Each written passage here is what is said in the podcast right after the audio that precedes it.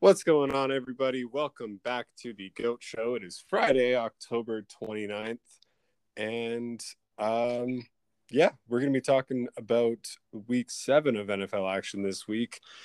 As you probably know, I am GOAT. I'm here with Ryan again today from Greatness Debates. Hello, everyone. Yeah, so uh, yeah, we're just here to talk about a, a weird week, really. Um, Lackluster. yeah, not close games, but there's still a lot that I found interesting. Um, Mhm. At least like narrative wise. yeah, just crazy ones like the Bengals beating the brakes off the Ravens in Baltimore, and like um, the Patriots just dominating the Jets. I thought, I mean, not that that was unexpected, but like, um, the, the essential white. yeah. uh, so yeah, there's some stuff to unpack, and then obviously we have our goat of the week to announce again. Um, I was just telling Ryan before that I forgot to put up the uh, voting until I went to check and realized that there was nothing to check. So it's up now, and then uh, by the time yeah, by the time we're gonna announce that, hopefully there's enough votes that it's actually uh, definitive. So Yep. Better late than never. yeah, exactly. Um, Even as light as the podcast itself. yeah, we manage. yeah. Um, I guess the only really interesting thing, kind of outside of any of the games this week, that I wanted to go over a little bit is um, the trade deadline is coming up. There's a few names floating around, but the biggest one, obviously, is Deshaun Watson. Um, I think the biggest thing here is that most teams want to wait and see what happens with the legal issues. So I kind of anticipate nothing happening. Um, or it will be like super clause heavy where it's a lot of like, okay, but if if this happens, then um yeah, just that sort of thing. So I would say it might as well wait until the off season because you don't even know if he's going to be able to play this year anyways. Mhm. Um and yeah, we've talked about like our ideal fits and stuff for him before, but yeah, it's kind of where I stand on that. What do you think? Yeah, yeah, I really agree with that. And especially since, you know, we're seven weeks going on eight weeks into the season, really see the use of trying to trade for him and play him after all of this. And then especially with the legal issues, I think it's best to just give it time and then just see how things play out. Um I, I know that you know since we're talking about this happening in the off season, we might as well not talk about trade targets, but I would just briefly give mine just based upon how things have gone so far throughout the past seven weeks. Uh, my top three would just be Miami, the WFT, and the Panthers. Uh, personally, I'm gonna talk about this a bit later, but I think Miami should at least stick with Tua for the rest of this season. And since they have so many issues in their offensive line and their defense, I don't know if sending a ton of important capital to the to Houston is the best route to go. Uh, WFT's interesting to me because I don't really think Heinicke's it as a franchise guy. But if I would give like the top team that I think should go after Watson, I would say Carolina, since the since as an organization they've been so aggressive to try to acquire talent, and they have so much talent already, that I think that Deshaun Watson could be the guy that would put them over the top. But just thinking situation football wise, that's the top three teams I think would be will be in this potential bidding war for Deshaun Watson. Yeah, that makes the most sense. Um, I personally don't like the fit in Miami, and maybe that's just because I Mhm. don't like Miami. But um, Dull frauds. I just don't really like where they're at for him. Mhm. And well, yeah, I'll, I'll unpack that a little bit more later. Um, yeah, like I've said multiple times before, I'm pretty sure uh, I do definitely like the fit in Carolina. Obviously, he's from mm-hmm. that area. Um, I like what he could do with those weapons there. Joe Brady calling the plays and scheming. Yeah. Uh, so there's a lot of potential there. Um, plus, I think we'll just look better, you know?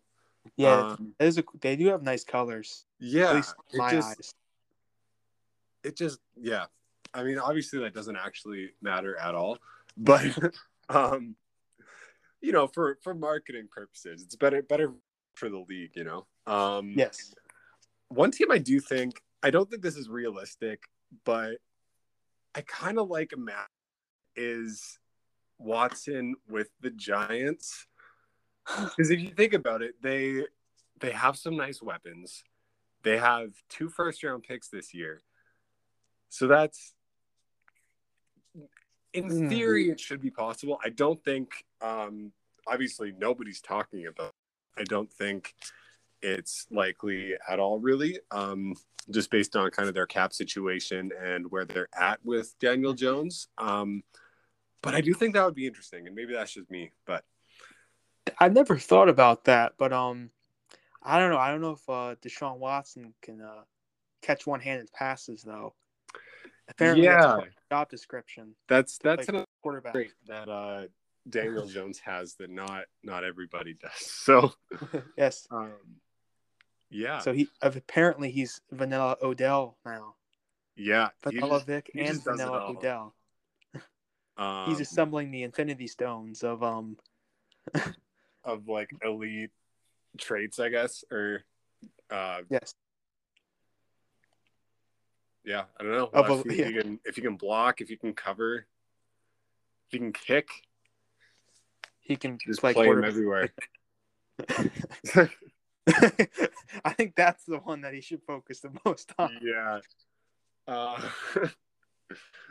that's pretty good. Anyways, we'll we'll talk more about that in a bit. But let's start going through these games, shall we? Um, obviously, we did the last episode after the Thursday night game between the Broncos and the Browns. Um, didn't talk about that much, and that's probably okay because there wasn't a ton to talk about. Uh, most notably, D'Ernest Johnson went off in his first real opportunity, rushed for 146 yards and a touchdown. The Broncos just weren't good enough. Uh, this is that they should have. How injured the Browns were. Uh, the fact that they were coming off a huge loss to the Cardinals this was like if the Broncos are going to do anything this year, this was something they should have done against, yeah, Case Keenum in this makeshift uh, Browns roster. Um, yeah, here we are. The Browns won 17 to 14. Um, and they're looking pretty good coming off a long week. Um, going into play from this is time that the Broncos give Lock a real shot. We've talked about that hmm. before. Uh, I just think Teddy doesn't give them the upside to compete with these better teams, you know? Yeah, I'd agree. And um I always figured this process would be the opposite, where like they went with Lock for the arm talent upside. And then if that didn't work, then they would go with Teddy, the more mm-hmm. stable option. But now it's kind of on the flip side where they won it early. You know, their defense looked good. You know, Teddy was efficient playing with a decent plethora of weapons. Of course, Jerry Jeudy's been hurt, but um, I I think I know that Teddy himself was injured and he looked like it against Cleveland, but man, he could not push the ball down the field and even during that game, I really think that they should have given Lock a shot because honestly, I think if Lock was playing, I know this sounds weird, but I think that Lock could have won them that game, won Denver that game possible, very winnable. I mean, 17-14 outcome, very winnable for Denver. And like you said, it's a game they needed to win in order to try to stay competitive after all these straight losses after starting 3 and 0. So this was just a terrible loss for Denver, who's in, who's in a very weird right now, especially with some of the um I don't I guess I should use a term drama regarding Fangio and his job and I don't really know what to expect from them going forward. But um kind of like what you said Cleveland like winning still Cleveland winning with a kind of makeshift team is impressive and D'Ernest Johnson really de-earned his great performance. That's that's pretty good. That's right. I, I just I thought of that when he first said his name, and I was waiting until this moment to, to make the pun. So yeah, no, no, that that's that that's one to kind of kind of be proud of. Um, that's one. Okay, I, I de-earned that. I de-earned that one. And the magic's gone. Um, okay, this was this was a weird. I, I expected looking at this game. Um, I thought Myles Garrett and Von Miller were just going to go shot for shot, just ra- mm. racking up sacks. Um, Garrett finished with one and a half, and Miller had zero. So, yeah, he spoke a little too soon, saying he was going to kill yeah. whatever tackle was playing for. Cleveland. Yeah, I was excited, but um, did not live up to that, which I guess plays a factor in the long run. Um, mm. I don't know. I think that's pretty much it to unpack from this one. Nothing really yeah. exciting. Um, yeah, just mm-hmm. hopefully, hopefully the Broncos maybe shake it up sometime soon. Yeah, their division's gonna go right now and is only going to get better as the Chiefs figure out how to play football. Yeah. um. Yeah, they're not doing themselves any favors right now. Um. mm-hmm. Yeah, moving on to uh, Sunday. I'll start with the Packers and the Washington football team. Um, obviously, this was considering before last night's game, which was obviously really impressive. And I'd like to get to that later if we have time. Um, but this one was a lot closer than the 24 to 10 score suggests. Washington had three failed fourth down conversions, and two of those were inside the Packers' three yard line um, plus a missed field goal. So that's a lot of uh, that's a lot of points left off the board. Um, one interesting stat thing that I found from this one, which I know you're already probably rolling your eyes at, is that uh, Taylor Heinicke was the first quarterback in NFL history with 250 passing yards and 90 plus rushing yards in Lambeau. Hmm. Um, also, I realized this week that I'm getting really good at spelling Heinicke from memory. Hmm. Pat myself on the back for that. Um, but yeah, we're all improving. yeah, sorry, excuse me. Um, yeah, another good game from Rodgers at this point. Um, because I have some stats here, not including last night. He was 15 to 1 touchdown interceptions uh, since week two. I believe he added two touchdowns last night, no picks. So that would be 17 to 1 in the last seven games. Not a bad stretch, right? Yes, I'm surprised you didn't say that Aaron Rodgers is the first quarterback to throw two touchdowns and no picks, uh, driving a Tesla on a 60 degree night. GFB stats. I didn't forget that crazy. Um, yeah, uh, I don't know. There, that was pretty much everything I that really stood out to me from this one. Did you have anything else to add? Well, uh, not really. It was just kind of a bizarre game. Just looking at it, and like you noted, with all the failed fourth down conversions and this field goal, it was nice to see Washington make the effort, but uh, yeah, just just kind of a kind of a weird game among men. Yeah, for sure. Uh, did you actually see the one um, it was a third down, would have been a touchdown run by Heinicke.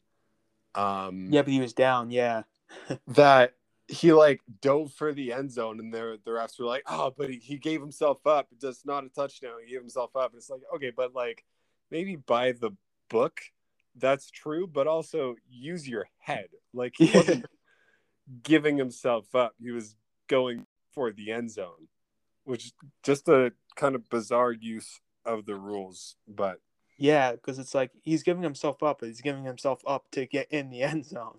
So yeah, and you see that all the time. So like, why? Yeah, I don't know. I NFL they should have just reasoned that one out, but whatever. Um, moving along, like we mentioned before, the Bengals just crushed the Ravens uh, in Baltimore, forty-one to seventeen. Um, this was Lamar Jackson's first loss in the month of October, and loss to the Bengals. So we almost should have seen it coming because that's too much not to jinx. Am I right? Yeah, you you would have thought that Justin Tucker would have missed multiple kicks by all all those things set. Yeah, that's just not good luck to uh, have that much uh, going for you, I guess. Um, biggest takeaways from this one is uh, either the Ravens' offensive line is a lot worse than we thought, the Bengals' defense is really good, or some kind of mix of both. Uh, this was tied for the most sacks Lamar Jackson's taken in a regular season game with five. Um, yeah, he just wasn't able to get comfortable back there. Mhm. Wasn't able to, yeah, sustain drives, get points on the board. Yeah, which is that's like one of my most surprising takeaways was that how much the Bengals defense just held them down, especially after late in the game. I don't know if you throw through an interception in the end zone. Now was Right. this is big. Like this, the Ravens could get back in it, like they had.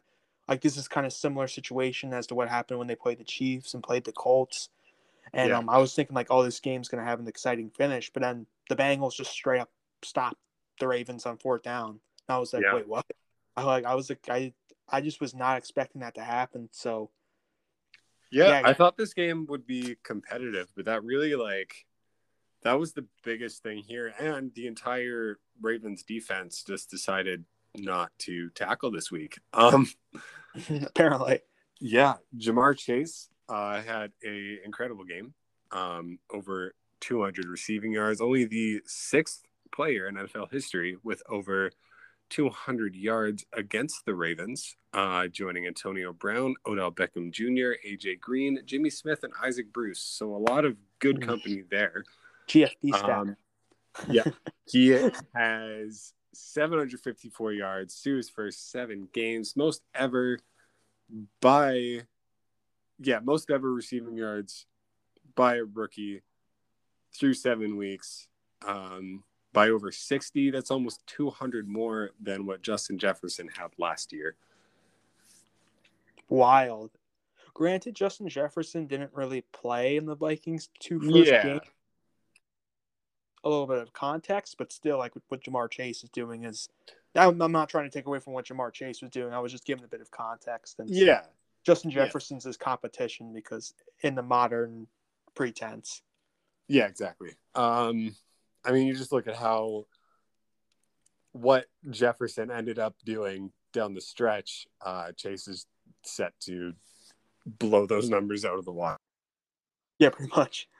And it seems every week he's catching like a 50 yard, not always a touchdown, but I, I haven't actually looked at the numbers yet because it'll take a bit of investigation. But I feel like every week he has like a 50 yard highlight. Yeah, yeah, and I early on I was like, he looks really good. He's kind of like AJ Brownish, like a more polished AJ Brown, if that makes sense. And I was like, he looks insane, but I can't really see him sustaining these huge plays. And Yeah. that's all he's done throughout these past seven games, even more so, breaking like three tackles for an 82 yard touchdown. I was like, wait, wait, like what? Yeah. I said that a lot during this game, but like, I was like, oh my god. Yeah. Uh, another good one was uh, tight end CJ Uzomah. Uh, he caught three for 91 yards and two touchdowns. I don't know if it was just um, all the tight end day talk or so it was just um, I kind of recognized him more, or if tight ends actually just had bigger weeks um, on Sunday. I don't know. Um, a little bit Did, of did that. you notice that at all? I get a little bit, but it was kind of funny. It's not like the top tight ends. It's not like I know Waller wasn't playing, but it's not like Waller went crazy or if Kittle was Yeah. playing, Kittle went play went crazy. And obviously the Chiefs just had an abysmal offensive day, so Kelce didn't really get the opportunity to go go nuts. But like it was guys like Uzomah. It was the Kyle Pitts breakout game. Um, Foster Moreau had a good game. Uh, I know Mo, Mo Alie-Cox caught a touchdown for the Colts. Yeah. Anybody? I he just came across. Maybe it's night game bias, but he came across my head. Uh, any, any tight end that had a uh, good day? Gesicki had a pretty good game too. Oh, Gesicki. Didn't he have like? Wasn't it like six, seven catches, 90, 90 yards? I think I wrote it down. Um, I know he's your Jekyll and Hyde. Yeah. end. He's my my ride or die right now in fantasy, and it's been paying off lately, uh, which means something bad is coming soon. Um, I didn't write it down. I can look maybe when we get to that game later, but Gotcha. But yeah, still, still a nice celebration. Pretty versatile position, and then Uzomah for the Bengals was just one of the better tight end performances. Yeah, he was just making big plays. Uh, but then again, everyone was against that defense that day, so um, yeah, just weird to see. Hopefully, they get it together soon. They have their bye this week. Uh, John Harbaugh led Ravens teams, I guess, because he hasn't been a head coach anywhere else, uh, are historically really good coming off the bye. So, Yeah. um, they should be able to get back on track, I would think. Um, Yeah, I mean they've been a weird. I mean injuries have really done this team in, and as to this point, Lamar has just been, in my opinion, the most val- valuable player in football and has been leading this team. But I mean they have had slip ups like we should have lost to the Lions. They probably should have lost to Kansas City. So they weren't like a legit, legit five and one team going into this game. But I also don't think they're as bad as what they showed getting manhandled by Cincy. I do think that they'll be probably a bit better, but I, I just I just think their ceiling is limited by the injuries. yeah, that makes not to see. Um, like I said, they they should be at least a little better than they were uh week seven. At least a little more willing to, I don't know, tackle receivers in the open field. Uh, yeah, are you ready to move along? Um, yes. another really kind of surprising game. I mean, I did predict this one, but um, this was yeah. Looking at the Titans, twenty-seven to three over the Chiefs. Um, I don't know. It's it's weird because I always get excited when the Chiefs lose, not because I don't like the Chiefs, just because it's been so rare uh, over the past few years that it's like really interesting when it does happen. Like when the Patriots would lose during the yeah. night. Granted, we- we, we were both more happy for that. but like, yeah, it would just be like they lost, and you're just like, whoa, how did, how did this happen? And then you, yeah, it just feels like such a big deal, right? Um, Yeah. but yeah, this one was, um, sorry, just about this one, I guess. Um, this was the fewest points scored by the Chiefs in the Andy Reid era, and only the third time they were held under ten. Um, Super So, Bowl yeah. included. uh, sorry, that was regular season. Okay, okay. Yeah. Yeah, just a shocker. Yards. Travis Kelce did catch seven of twelve for sixty-five, so not terrible, but Mhm. um, He's kind of situation proof, Kelce. Yeah. He kind of just balls out no matter what. Like he'll always really have a good game, no matter what. Typically, yeah, for sure. Um, sorry, I'm a little scatterbrained right now. Um, I looking at the stats from this one, it was weird because nothing really screamed like 27 to 3 loss. Um, the time of possession wasn't terrible. I think the biggest Chiefs were four four for eleven on third downs, and then they turned it over three times. Um, oh, and we're gave up four sacks, which when you spend your whole offseason focusing on the offensive line, um, and then give up four sacks to a Titans team that I was told had a bad defense. I think they're a little underrated, underperformed a little bit early in the season, but this obviously showed that they have potential as a unit. Yeah, definitely. And like I keep saying, like Kansas City still had an elite offense, or still have an elite offense. So like the whole narrative that um Mahomes has been quote unquote figured out is is stupid. Like they're still like I think um I don't know the exact stats, but I know they're eighth in points and they're fifth in yards. And and then their first I don't know how I haven't admittedly haven't checked these stats, but they were first in yards per drive, points per drive, and drive success rate. Of course, after this game, that's probably changed, maybe. But um, yeah, yeah, like their offense is still elite, and like that the fact that the Titans just decimated them on a short week like this, like that's pretty miraculous, and they deserve their prop. But um, admittedly, this is the highest my panic meter has been for KC. But I think that in a lot of ways they're due for some positive regression. Um, their offense is turning the ball over at a league a league high rate, which I don't really feel I don't really think will be sustained, and neither uh, is their defense performing at an all time bad level. I also don't think that'll be sustained. So, all in all, I think that the put it together to make the postseason but I, I it's definitely an uphill battle having one of the toughest schedules in football and all of these issues. Yeah. Isn't objectively bad. I think a lot of his game script with the defense being so bad, mm-hmm. they're just a little more predictable. Um, I think Clyde being out kind of makes them a little more one dimensional. Um, Mm-hmm.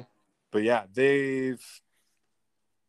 Uh, this was their third straight game with over three turnovers. No other team in the league right now has multiple. Um, so yeah, it's the longest active streak of that. So while the offense isn't necessarily the problem, uh, they just got to play cleaner if they're really going to compensate for the way the defense is playing. Yeah, and like it's just a lot of their turnovers is just sloppiness. Yeah. And Mahomes, like he he knows how talented he is, so he tries to go for those big plays, the superstar big plays he's built these offenses on, and right now they're just not hitting with the status of their offense and their team. And so he's got to be smarter with that, but at the same time, the team around him needs to be better. Yeah. And I've said I, I preached it all offseason. They really needed a legitimate another receiver to threaten a deep. I made a post on it last night. I was thinking like, do you think the chance could be in on Brandon Aiyuk trade? That would be interesting. Um, I I, mean, I just don't know what's going on with the 49ers and Aiyuk right now. Um, so it's hard to really kind of project that. I think it'd be an interesting fit, though. Yeah, like I, I made a post on last night, and, and admittedly, I was displaying some of my Shanahan confusion and anger. But um, mm. like, I just don't get how you don't use him. And like, I've watched, I went back and I watched tape, and I was like, he looks like the same when he gets the ball in his hands. He looks like the same player he looked like as a rookie. So I, I don't really get how he goes from 60 catches and seven touchdowns as a rookie to 16 targets through seven games without him missing any time, really. So, yeah, I, apparently they do not value him at all. So, if you're KC, well, we need another receiver. You want to get this offense back on track, and of course, back on track for them is not being fifth in yards and eighth in points. It's being higher because their standards, like I said last podcast, Mahomes are so high. Like imagine yeah. Brandon Aiyuk on this offense, how good he could be. Like that's just throwing a guy out there. I don't know. I mean, if I'm the Chiefs, like draft capital assets don't really mean a ton to you because you have Patrick Mahomes. You're trying to win. That's something to look out for potentially at the trade deadline. Yeah. No, it's definitely probably worth a call. Um, yeah, it's tough to say. I mean, they did like just spend a first round pick on him, so I yeah yeah I just I just don't know what's yeah, I, I know uh, it's a maybe a little sidetracking, but like I think that's someone who could really help the Chiefs out. And I know the Chiefs were also also calling the Steelers about Melvin Ingram, so they're trying to oh, yeah. about some defensive players. So um, yeah, I think they're going to make some moves. I would bet on it just for them to really try to strengthen this team, which needs it. So um, I guess I just tell people that hope could be on the way for Kansas City, and um, I don't expect them to be this bad going forward. They've done so much going to three straight AFC championships, should have gone to three straight Super Bowls. So I'm I'm not writing them off just yet, but um they have it's a big hill to climb. Yeah, for sure. And they really got to get it together uh this week. Um Yeah, playing the Giants. I believe they're hosting the Giants on Monday night. I don't Very interesting sure. choice for a primetime game, but yeah, I mean it should be interesting. Um I yeah, I did a little kind of projection of how I think the season will play out, mostly to see uh, what the Chiefs make the playoffs. And the way I saw it going, they finished ten and seven, uh, which mm. is good enough for a wild card spot. But that's assuming they win. The, if they don't, it gets a lot more interesting. Um, yeah, and is... I'm not gonna predict obviously the, but it's possible. Uh, I mean, anything is obviously. Um, so, yeah, it's uh, time to put up, I guess. Yeah, I mean, when you have the best quarterback in football versus Patrick Mahomes, who knows what can happen? yeah, it's gonna be gonna be a pretty elite matchup there. Um, Imagine if Danny Dimes throws a sidearm touchdown, sidearm no look touchdown. Yeah, yeah, vanilla, then, vanilla Mahomes. yeah, this the last game. I don't remember, but there was one. Um, sorry, this just popped back in my head. Um, hmm. you remember his left-handed pass a couple of years ago that he literally just kind of like lobbed it like five yards. Yeah, yeah. And everybody okay. lost their minds. He had a throwaway, I believe it was in the Titans game, where he switched it to his left hand and threw it like 20, 25 yards out of bounds. Really? And that was a lot more impressive to me than the little like five yard flick he did the first time. That was really interesting to see.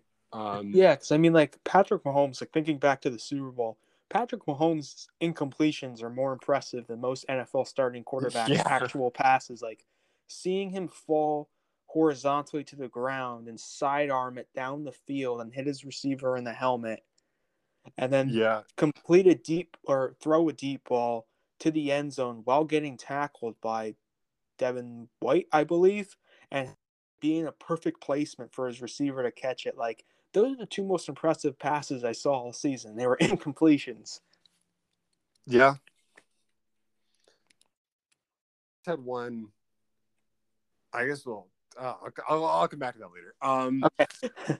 yeah, move things along. Uh, kind of speaking of the Giants with their upcoming game, they were able to beat the Panthers. Um, rest in peace to Panthers offense, I guess. That's just not a good performance. okay. Um, Sam, yeah, Sam Darnold got benched after leading the team to only three points.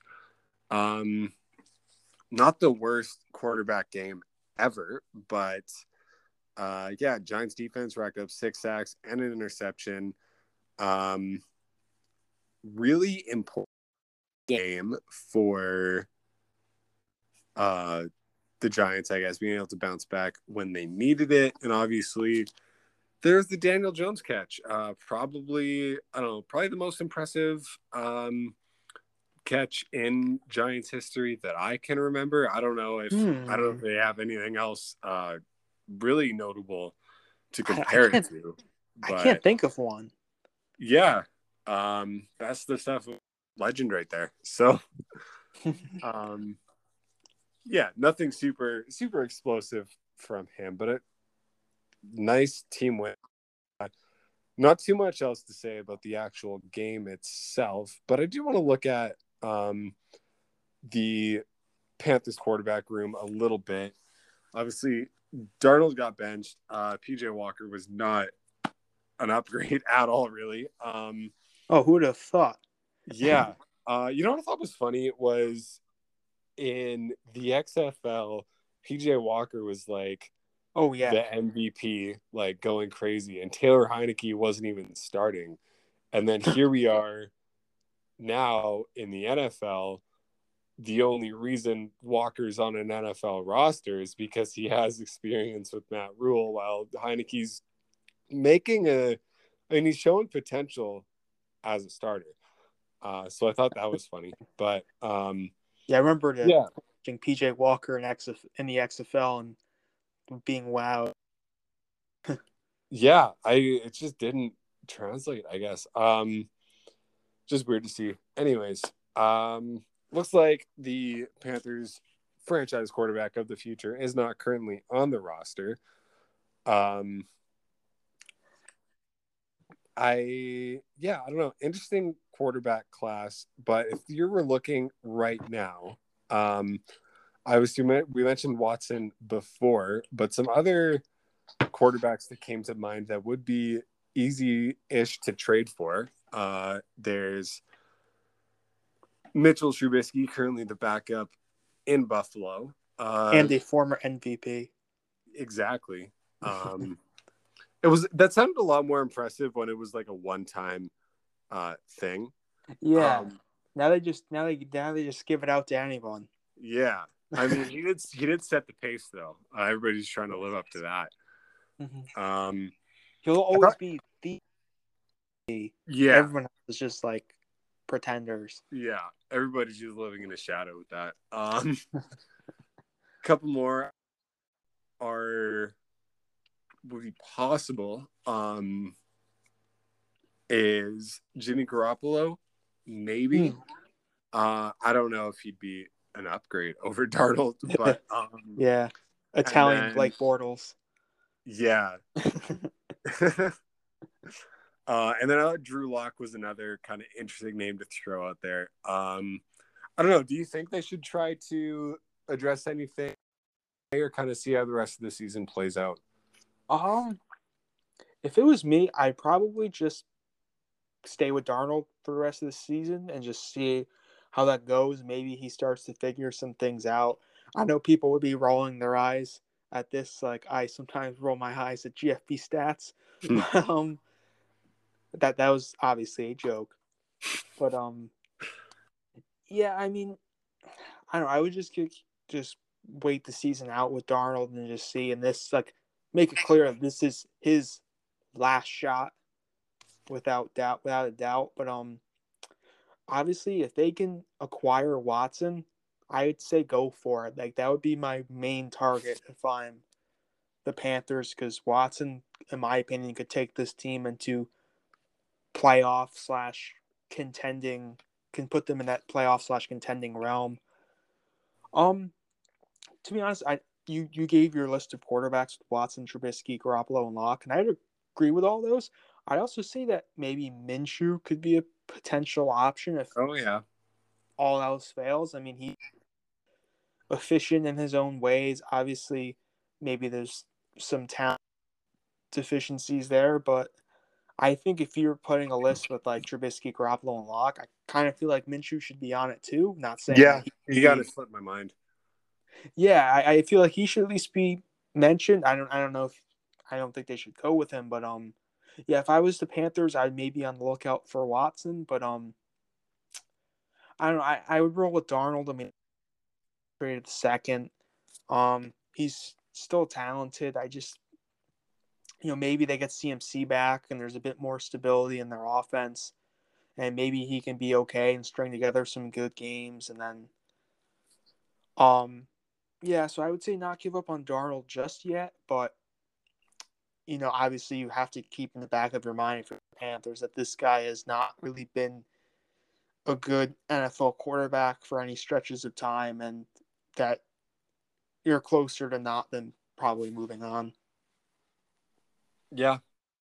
Um, yeah, I think you definitely kind of want to wait and see. It depends how they think they are, um, kind of internally, I guess, what they think the rest of the season looks like. Um, yeah, I don't know. I'm from that one if you are. Yeah, yeah, I'm Um, all good. looking at the Patriots over the Jets, uh, just an absolute slaughter, dropping 54 to 13. Um, just the kind of game that, you know, makes Bill Belichick smirk slightly on the sidelines. Um, I think, but yeah, kind of the biggest thing from this, um, this is a pretty good three and four team. Um, Yeah, two of their losses were close ones to one loss teams. Um, Bucs and Dallas. yeah, uh, obviously one going to overtime, one losing on a last, or I guess failing to win on a last second field goal. Um, Yeah, but they're better than their record shows. I think they're definitely still in reach of the playoffs. This was just kind of the dominant win that you want to see from a team in their position at this point in the season to just kind of reaffirm who they are. Um, Jones had a solid game. Uh, this is kind of classic look at how the Patriots split up their running back workload. um, Harris had 100 yards and two touchdowns. JJ Taylor had two more touchdowns on the ground, and then uh, Brandon Bolden had 79 receiving yards and a touchdown. So that's just kind of the trend that you've seen with them pretty much since Belichick uh, was hired. Really, they haven't like that's the kind of thing that you'd see from one guy, and they have three guys doing it. Uh, Yeah. I think that's kind of kind of a classic look from them. Um, yeah, and it's been, in all honesty, the winning formula from teams for teams to have multiple backs that are useful. Um, like thinking like the Nick Foles Eagles were like that. Obviously, the Patriots were like that. Um, the Bucs this past season were kind of like that, although Fournette had a really good postseason. So teams that are successful tend to have two, three useful backs and not rely on like a bell cow to, you know, carry the offense or to carry the run game. Yeah, that's true. I just feel like the the Patriots just split it up so much more and more like clearly defined roles, kind of, Mhm. uh, where they always have like a designated receiving guy and like a goal line guy, and then kind of like a yeah. Um, Yeah. I mean, Dar- Damien Harris is a really good talent, and he rarely ever catches passes for this offense. He's kind of just the workhorse ish, as much as Bill Belichick could have one. But um, it is interesting when he sprinkles in Bolden and Taylor for the receiving work. Yeah, for sure. Uh, defensively, pretty good showing. Uh, obviously, holding them to 13 points, um, two interceptions, and a couple sacks as well. Kind of the biggest news coming out of this one was uh, Zach Wilson will miss three to four weeks with a PCL sprain. And naturally, the Jets traded for Joe Flacco. Uh, um, Hmm. Who wouldn't, Elite. right? Yeah. Uh, the Jets' next four games are against the Bengals, Colts, Bills, and Dolphins. So my kind of question was like, what was the best case scenario for those games with Wilson? So what does that make? Um, like, is it? Yeah. How does that Yeah. kind of justify the trade if they probably? I mean, I look at that and I don't like I don't see better than one and three realistically, if that. Like I would expect them to lose all Uh, these every game, yeah. and obviously they probably don't expect that. Um. But yeah, I just don't really see the point. I mean, obviously they didn't give up a lot, and maybe it's kind of a mentor thing that they're looking for. But why wait until this point when you went this far into the season without uh, an experienced quarterback on the roster? Yeah, I totally agree. And a lot of rookies have a backup or a veteran backup, even if a starter for a while, like Flacco was, just to help show them the ropes. You know, Yeah. like Josh McCown type.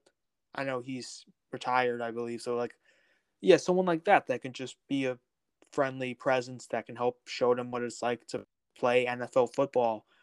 And I feel like not giving Wilson one is kind of um pretty negligent and kind of bad on Salah's to the coaching staff's um part for not thinking like, yeah, we're gonna have, you know, Mike White, who's never thrown an NFL pass behind Zach Wilson, who's in a terrible situation all around and um is kind of thrown to the fire on this pretty bad teams Jets team with a bunch of injuries.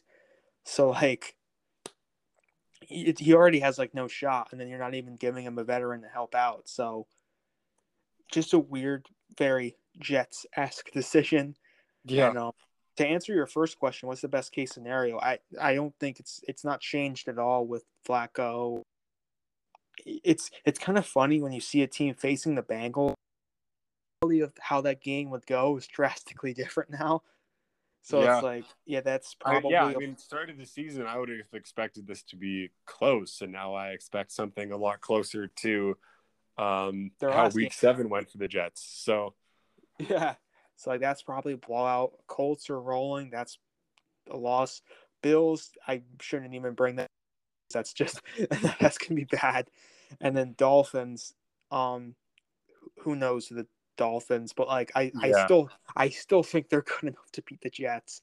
So yeah, that's Yeah. probably 0 and 4 and good thing the Jets got the Titans in a week without Julio Jones and AJ Brown and they were able to, to get that win and an impressive performance nonetheless. Because gosh, they might not win another game looking looking at the way things are going. So at least they got that one. And um um Zach Wilson who's now hurt and this whole season's just a mess, but you know, hopefully they're building something there among the wreckage. yeah, for sure. I mean, maybe they did realize that they just needed some kind of veteran presence, so they pulled the pl- like pulled the trigger on that trade. Um, but yeah, just from like an on the field standpoint, I don't really get the point. Um, but Mhm. Jets are gonna jet, I guess. Um, moving along, uh, looking at the Falcons over the Dolphins, thirty to twenty-eight. One of the most interesting, like, uh, I guess, exciting games of the week, given that it was close. Um, like to see a good winning, good game-winning drive from Matt Ryan, uh, considering I don't know, just all the all the unfortunate circumstances for them over the past few years. Um, I can think of one game in particular. yeah, uh, there's probably a couple, um, but uh, yeah, especially when he's um, given some big plays to Kyle Pitts while he's doing it. Um, Mhm. I was fortunate enough to grab him in our uh, dynasty startup draft. So Mhm. um, probably not going to have to worry about the tight end position ever, which is nice. Um, You know, for only like a decade. yeah, So we'll I think you're okay. that. But Decade um, plus maybe with the way guys are playing, you know, yeah, with the way sports medicine's improving. yeah, true. Um, you know, if if Brady just keeps riding this wave, he'll be around until he's like sixty. So um, can only imagine what it's going to be like for yeah younger players down the stretch but um that's a big tangent that we don't need to go on um yeah, the Falcons are quietly back to 500 at three and three, which is kind of intriguing. I don't really know um, what they're going to look like for the rest of the season, but I mean, they're not in a bad place right now. They're kind of better than I thought they would be. Hell, they're better than the Dolphins. Apparently, so That's like, not hard, but yeah, um, they're like, yeah. I mean, I was somewhat high on Atlanta going into the season. By high, I mean not thinking they were going to be terrible. I think I had them like six, six, seven wins. So um, yeah. I mean, I think that they're more of an average team than people were giving them credit for, and it's nice to see them putting it together to have you know a respectable season so far. Three and three, five hundred. You know, they're kind of in it as things are right now. Hard to believe since they were so terrible early on, like getting blown out by the Eagles and you know their offense being kind of stuttering.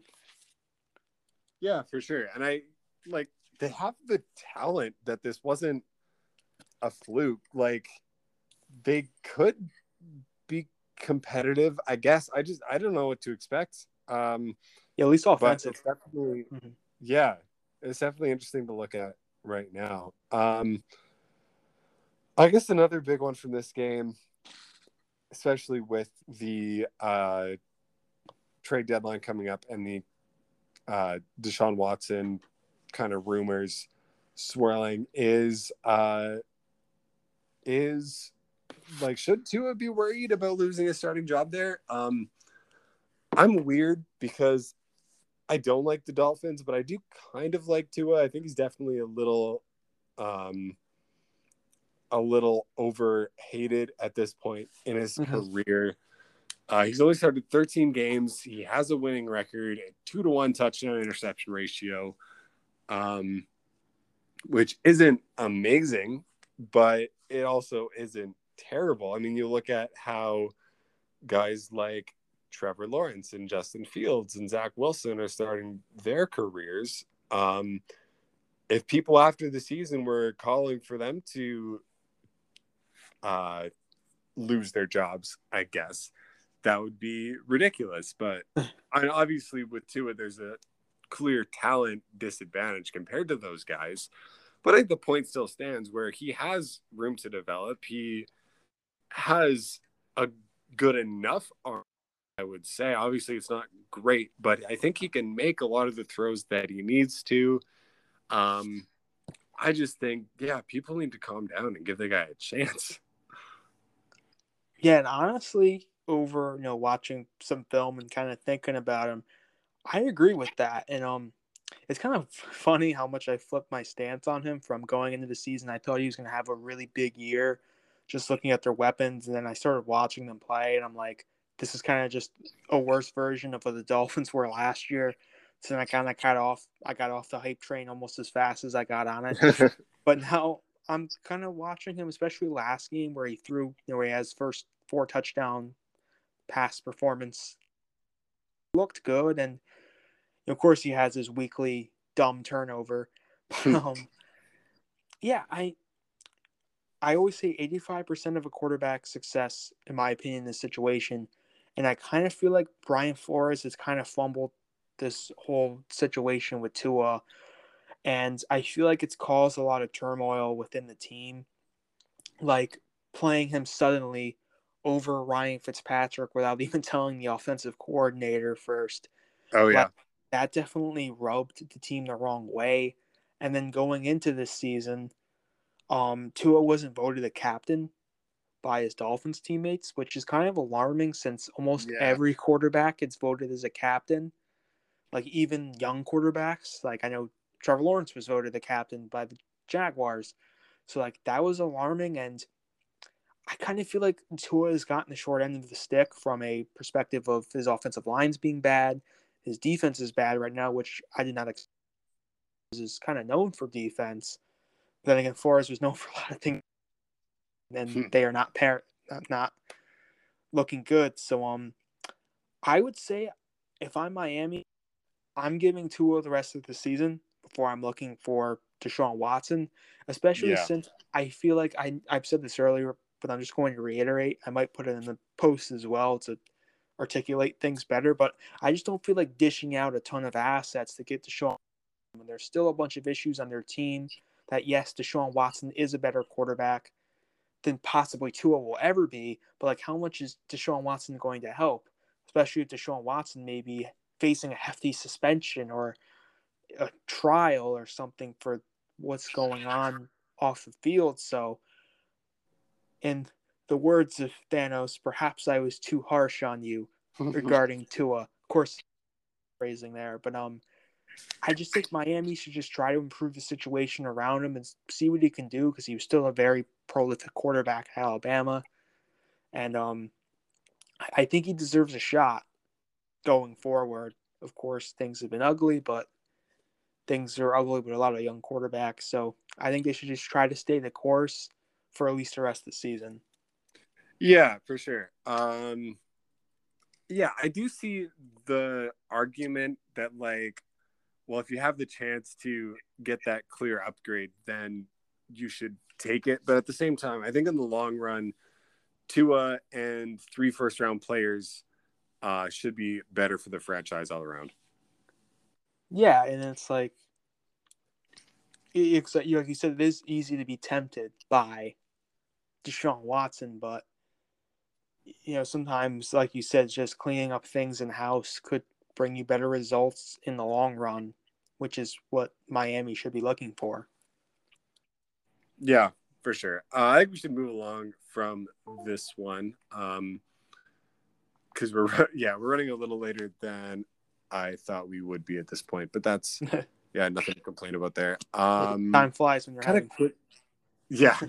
Uh, kind of quickly looking at the Rams over the Lions. Obviously, the Stafford revenge game. Um, love to see what the or sorry, what the Lions did um, early in this one, uh, coming out with the onside kick after their opening drive, extending that with the fake punt, getting that um, ten nothing lead early.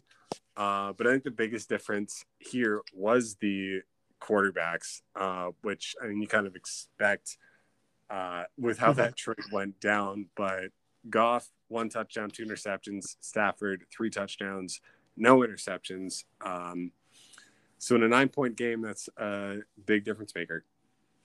Yeah, definitely. And um, I have to admit, I was very excited early on. It was ten nothing, and I was seeing Motor City Dan pull out all the stops. I've seen a joke. I've heard a joke that people say that Dan Campbell calls a football game like a drunk fan in a bar. Go for it, fake punt.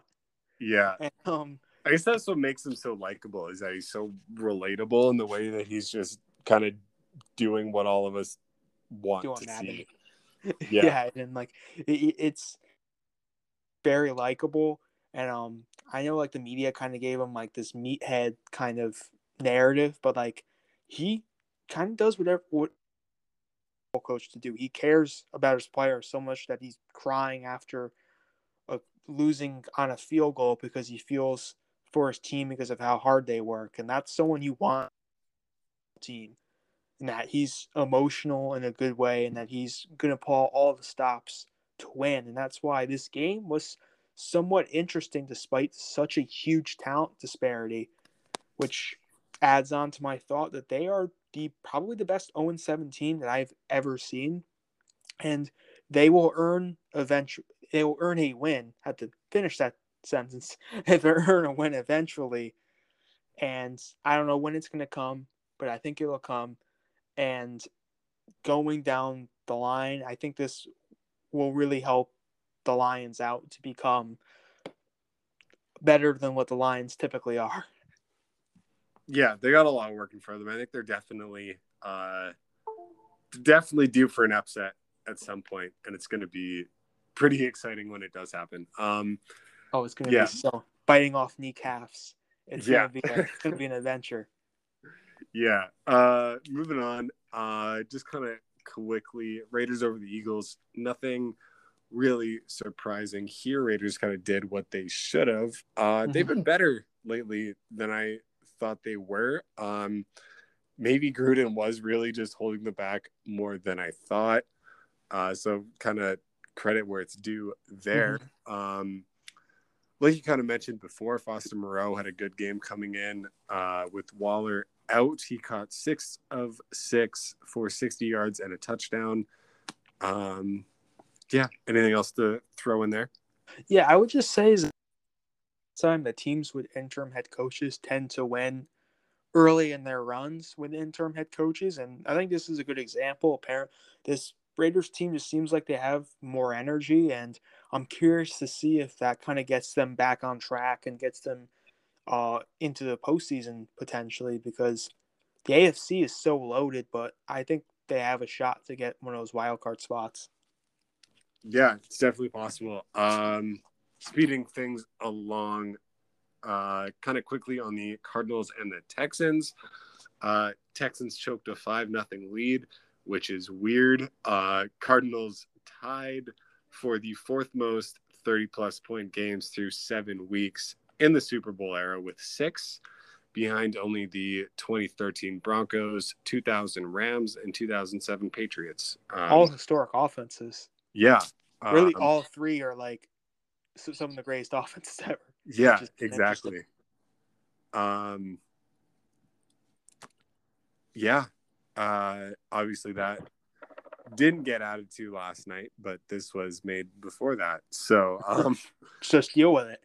yeah. Um, another kind of weird thing. How is JJ Watt so big and so, he's like 200 pounds or whatever of like 100% muscle, yet he's hurt all the time. Like, how is his body capable of getting injured? I mean, it's more, I think it's more so just wear and tear, playing all these snaps and, and giving his all for the Houston Texans. He kind of just wore on his body. But obviously, when he's on the field, he's still an effective defensive player and he can still produce at a decently high level. So it's it's sad to see, but I, I think his his presence will always be felt as you know a motivator and a locker room guy. So this is you know this is tough for the Cardinals, and they have a tough loss last night. But that team is still really talented, and I think they still have a really good shot of going far in the postseason. Yeah, uh, we'll have to see how they feel that loss down the stretch. Um, yeah, jumping over to the Bucs and the Bears. Um, wow, thirty-eight to three.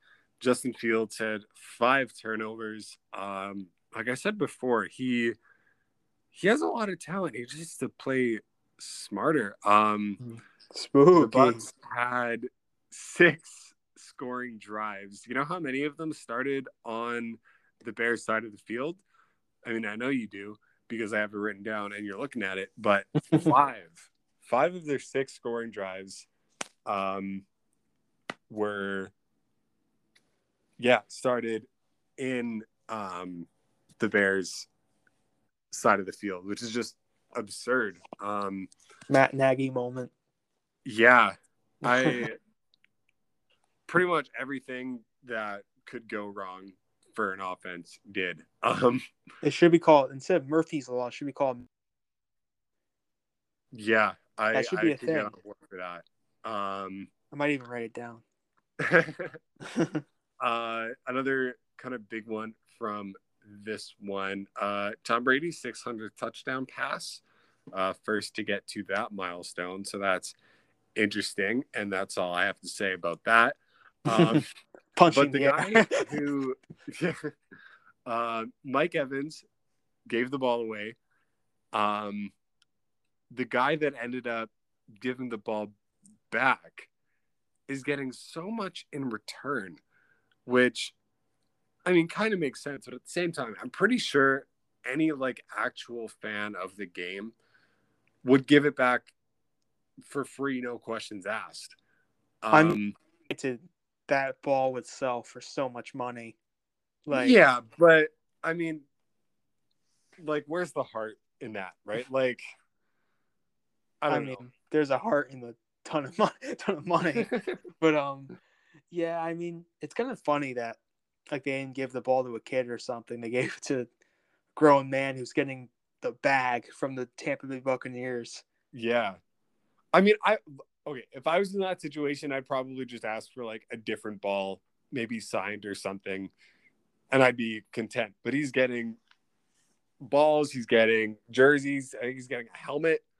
Um, Bitcoin from then- Tom Brady. yeah, a single Bitcoin. I'm surprised the uh the worth of that isn't gonna drop now that we find out that he's uh letting it go. But um yeah, I don't know, just a lot. I mean, good for him, I guess. Just kind of. Right.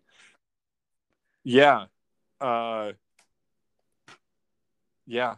I mean, very, very lucky situation to be in. But um, unlike Justin Fields, so yeah. Did you have anything else to add for that performance before we move along? Yes, obviously I am a resident Justin Fields stan, but um, he was he was seeing ghosts on Sunday, and uh, hindsight's really hitting me like a ton of bricks in regards to his situation. He should not be playing, and this is on him. Obviously, he's not playing well, but like this Bears offense is just hor- horrendous. Nagy stinks. Their line stinks. Their scheming stinks. Apparently, Justin Fields wasn't even getting a ton of first team reps in training camp, according according to a recent Allen Robinson quote where he said Yeah. that they didn't get a ton of work together in the preseason. And I'm like, why? So apparently Matt Nagy was never really planning on playing Fields. I that's the gist I get. So like, why is Justin Fields on the field?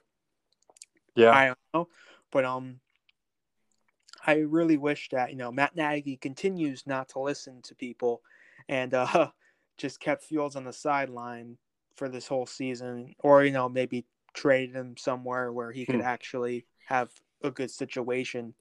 So um, I feel for Justin Fields, but like I said last time, I don't think that I think he's going to be a really good NFL quarterback. This is just kind of a you know Matt Nagy led slap in the face to him.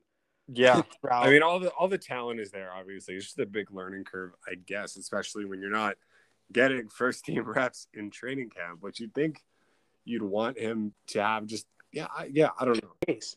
Yeah, so yeah, like I mean, yeah, like Andy Dalton doesn't need all those. Um, it's definitely more worthwhile to have Fields out there. But yeah, yeah, Big Richard Nick is the goats. Like why why does he he doesn't need to practice? yeah, he doesn't like- need to show up to training camp. Uh, yeah, apparently. So so yeah, I just I I feel for Justin Fields, but like kind of like what's with with Zach Wilson, I don't think it's the end of the world. I think they're still going to be quality quarterbacks. In fact, I think all these first round rookie quarterbacks are going to have decent careers. To so, yeah, I mean, don't give up on young quarterbacks early, and remember that situation is eighty five percent of a quarterback's play. Yeah, for sure. Um, great point to move on. That game, uh, Sunday Yeah, Night Football. Colts- yeah, um, yeah, Yeah. exactly. Colts over 49ers, kind of sloppy. Um, but the 49ers dropped four in a row after a promising 2 0 start. Uh, Wentz had that ugly kind of flip fumble thing uh, where he kind of tossed it straight to the defender. Uh, but that, you'd probably chalk that up to the weather and a few Mhm. dropped picks. Um, but generally continued his streak of solid play. Touchdown interception ratio is now 11 to 1, and he was 10 and 10 at this point last year. Uh, so that's a solid improvement, I would say. Yeah, and he's been really good. I, I think I noted it last podcast. I noted it in some posts, but like he's just been really efficient, and he's kind of doing less of the custom Carson Wentz hero ball, while still being aggressive and pushing the ball downfield. But he's just being efficient and he's being smarter. And yeah, like, like you said, like that fumble was weird. I don't really know what his thought process was there, but like it's just a crazy, weird, rainy game. And we saw it especially in Jimmy G. I know that Jimmy G isn't that good, but like we saw him, you know, like basically throw a pass that just like slipped out of his hands. yeah, and I think that was that was kind of the deal on Wentz's too, where uh, he had the guy open behind him, but yeah, just with the pressure, I think the ball kind of got tipped out of his hand as well. It just didn't go anywhere that he wanted it to.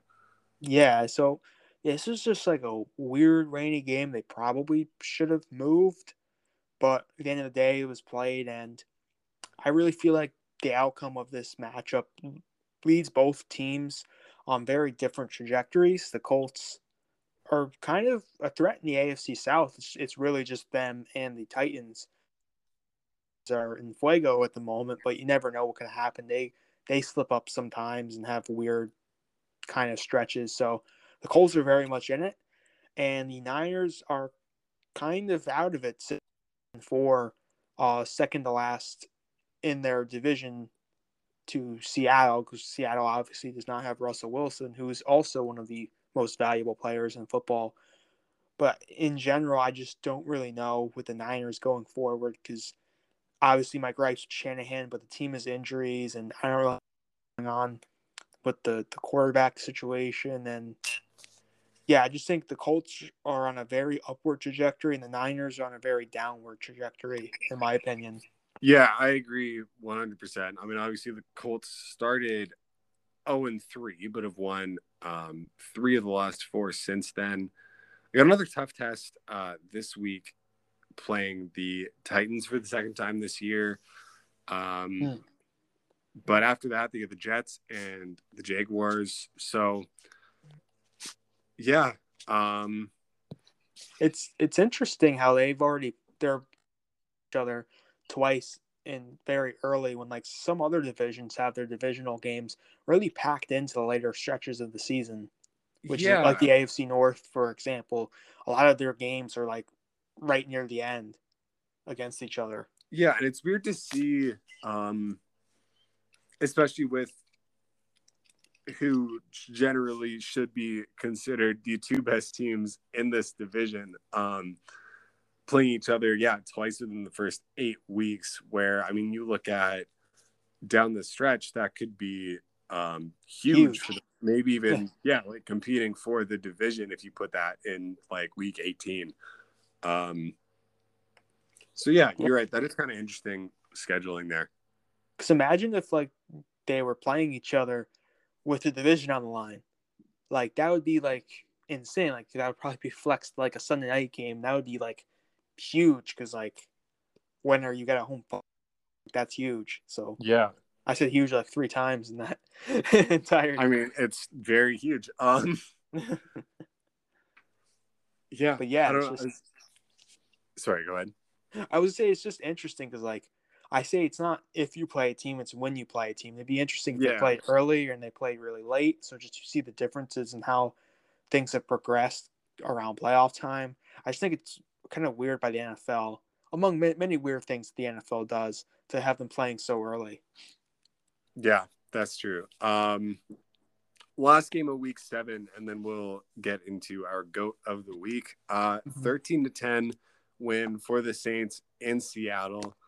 Um, I was surprised this wasn't higher scoring, at least on the Saints end. Uh, but I guess Weather also not great in the Pacific Northwest for this one. Um, kind of like the Sunday night game with the rain. Yeah, yeah. Uh, Alvin Kamara put the Saints offense and my dynasty fantasy team on his back.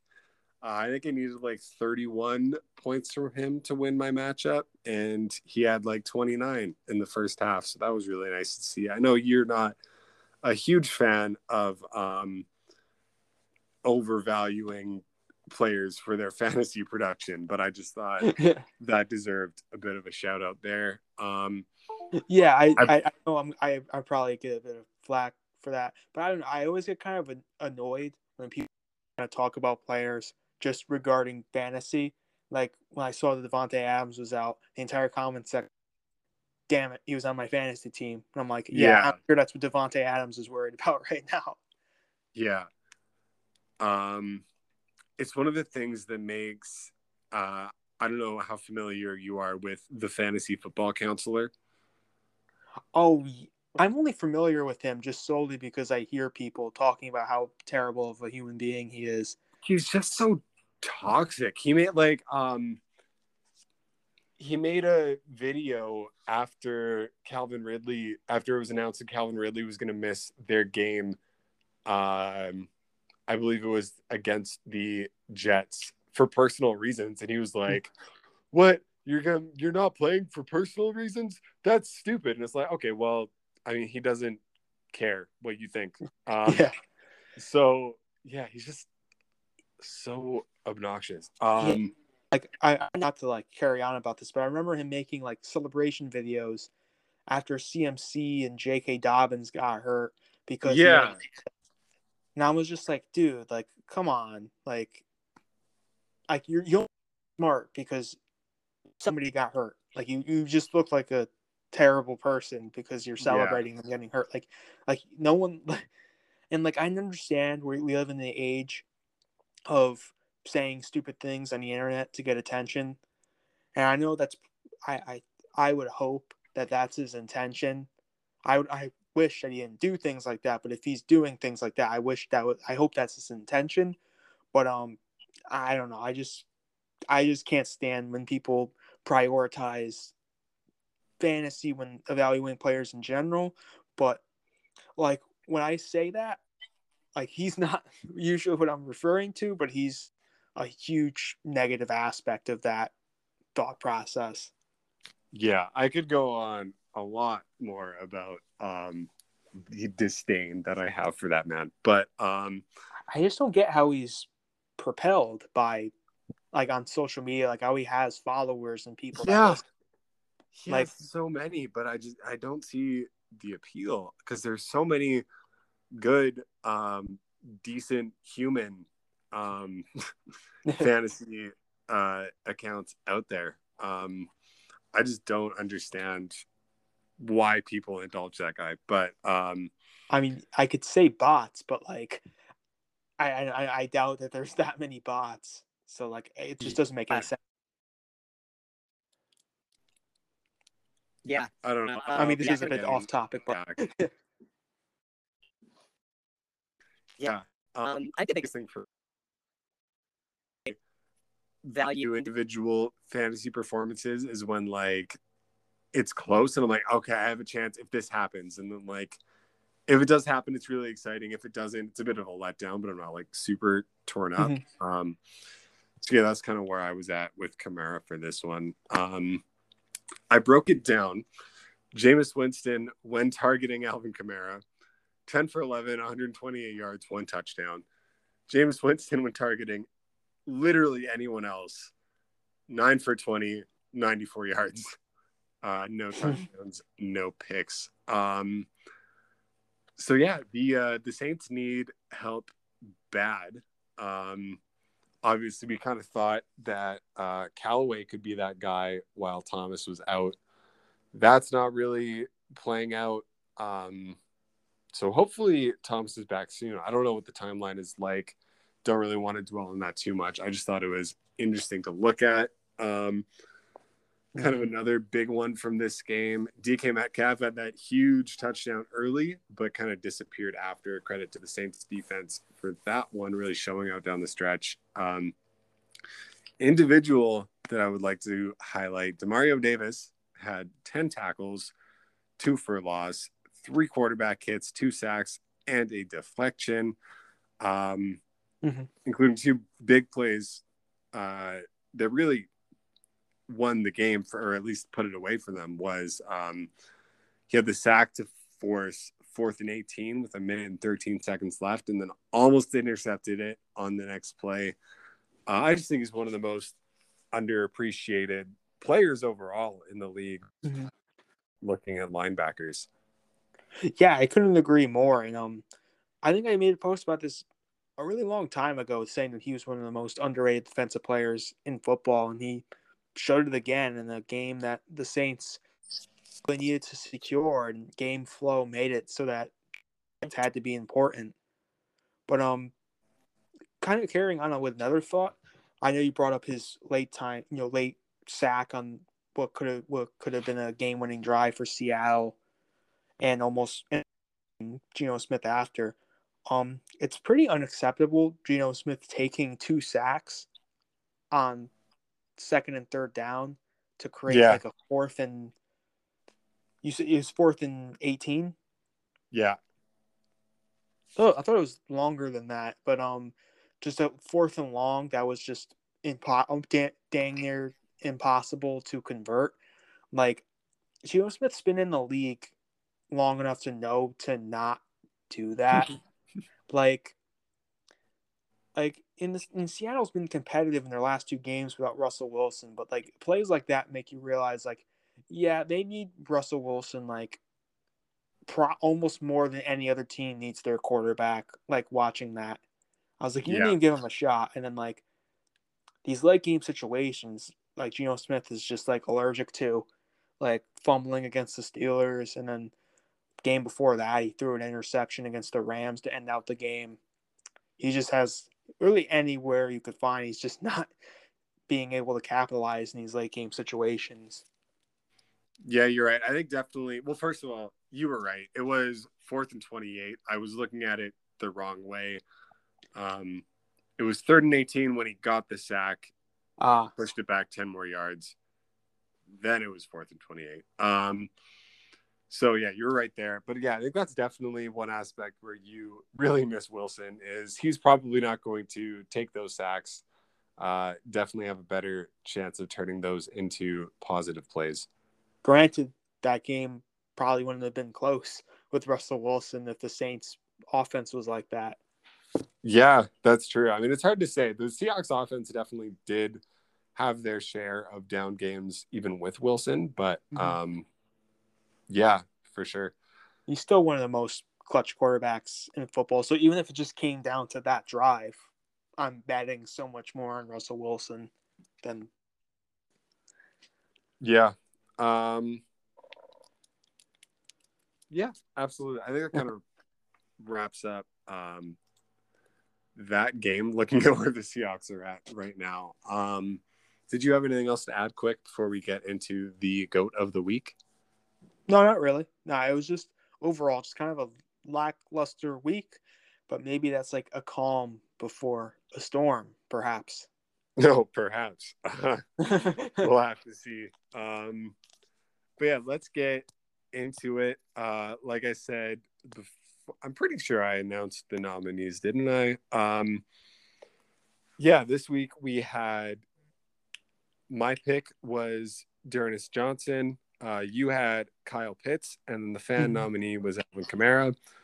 Um, Ironic. yeah, so I'll announce uh, third place first. Um, you have a pretty good history of picking these third place uh, players because that was Kyle Pitts with 11 votes. Um, what? Wow. The yeah, followers hate me. I guess. Um, yeah, just, I mean, it's kind of the nature of it. Sometimes there's an obvious one, sometimes, yeah, I don't know. Uh, but, anyways, this week's winner uh, with 27 votes is D'Ernest Johnson. Um, Wow. obvious- yeah, big game for him in his first career start. I think that's kind of kind of the nature of the award that I was going for. Um, was yeah, the way that he kind of came out of nowhere and really put that offense on his back for the win in prime time. Um, great showing there. And then Kamara had 17 votes, which was reasonable. I thought that was a decent enough distribution uh, to announce it there. Obviously, it was only open for an hour. Yeah. But um, yeah, that's on me. I'll be a little more on top of that for next week, hopefully. Yeah, well, I'm not mad because he did de earn it. But Yeah. Yeah.